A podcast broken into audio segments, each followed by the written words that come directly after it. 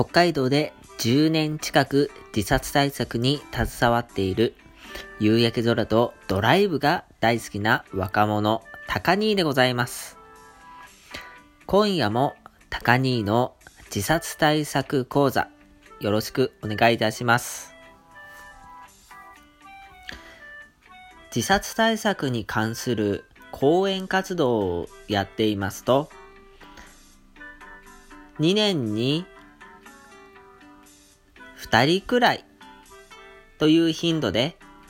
参加者から食べ物と自殺予防の関係についてご意見をいただくことがあります。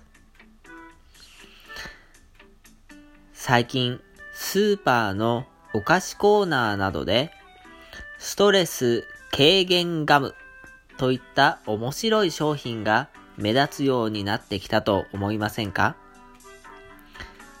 ガムの他にもドリンクやチョコレートなどもあります。調べてみると、ストレス社会と戦うあなたにというようなキャッチコピー。面白いですね。でも、それほどまでに働く人々の多くはストレスに苦しんでいるのだと思います。通に何かを食べるのなら、ストレス軽減や疲労回復などを歌っているものをチョイスしたくなるのではないでしょうか。こうした行動を自殺予防という意識のもとでやっている人は、まずいないと思いますが、しかしこれは立派な自殺予防の行動と言えます。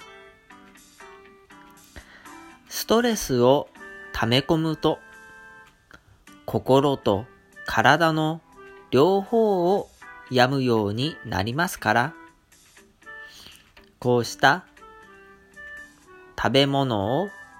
チョイスするというのは健康づくり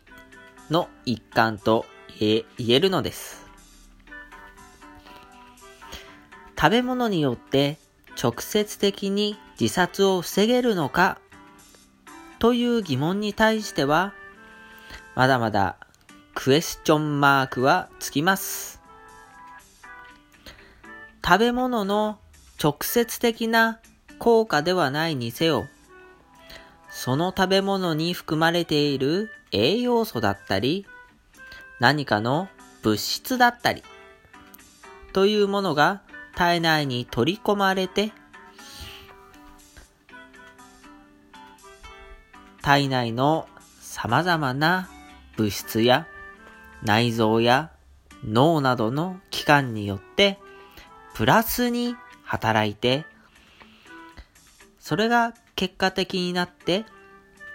うつになりにくいとか、よく眠れるようになるとか、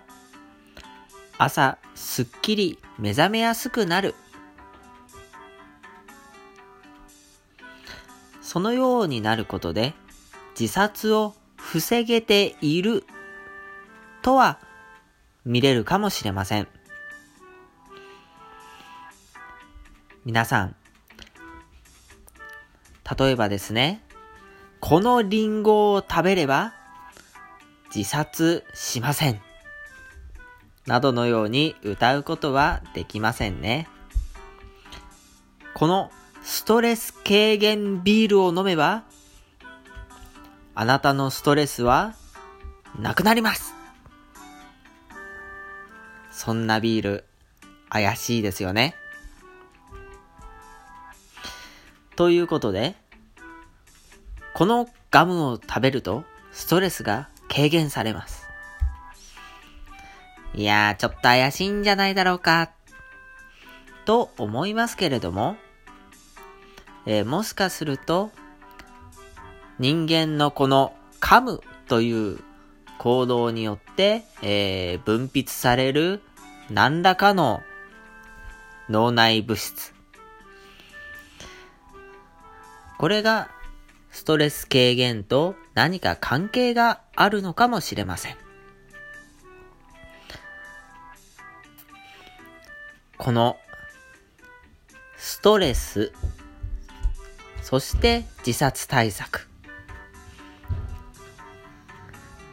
今後もますます注目される分野なのではないかと思って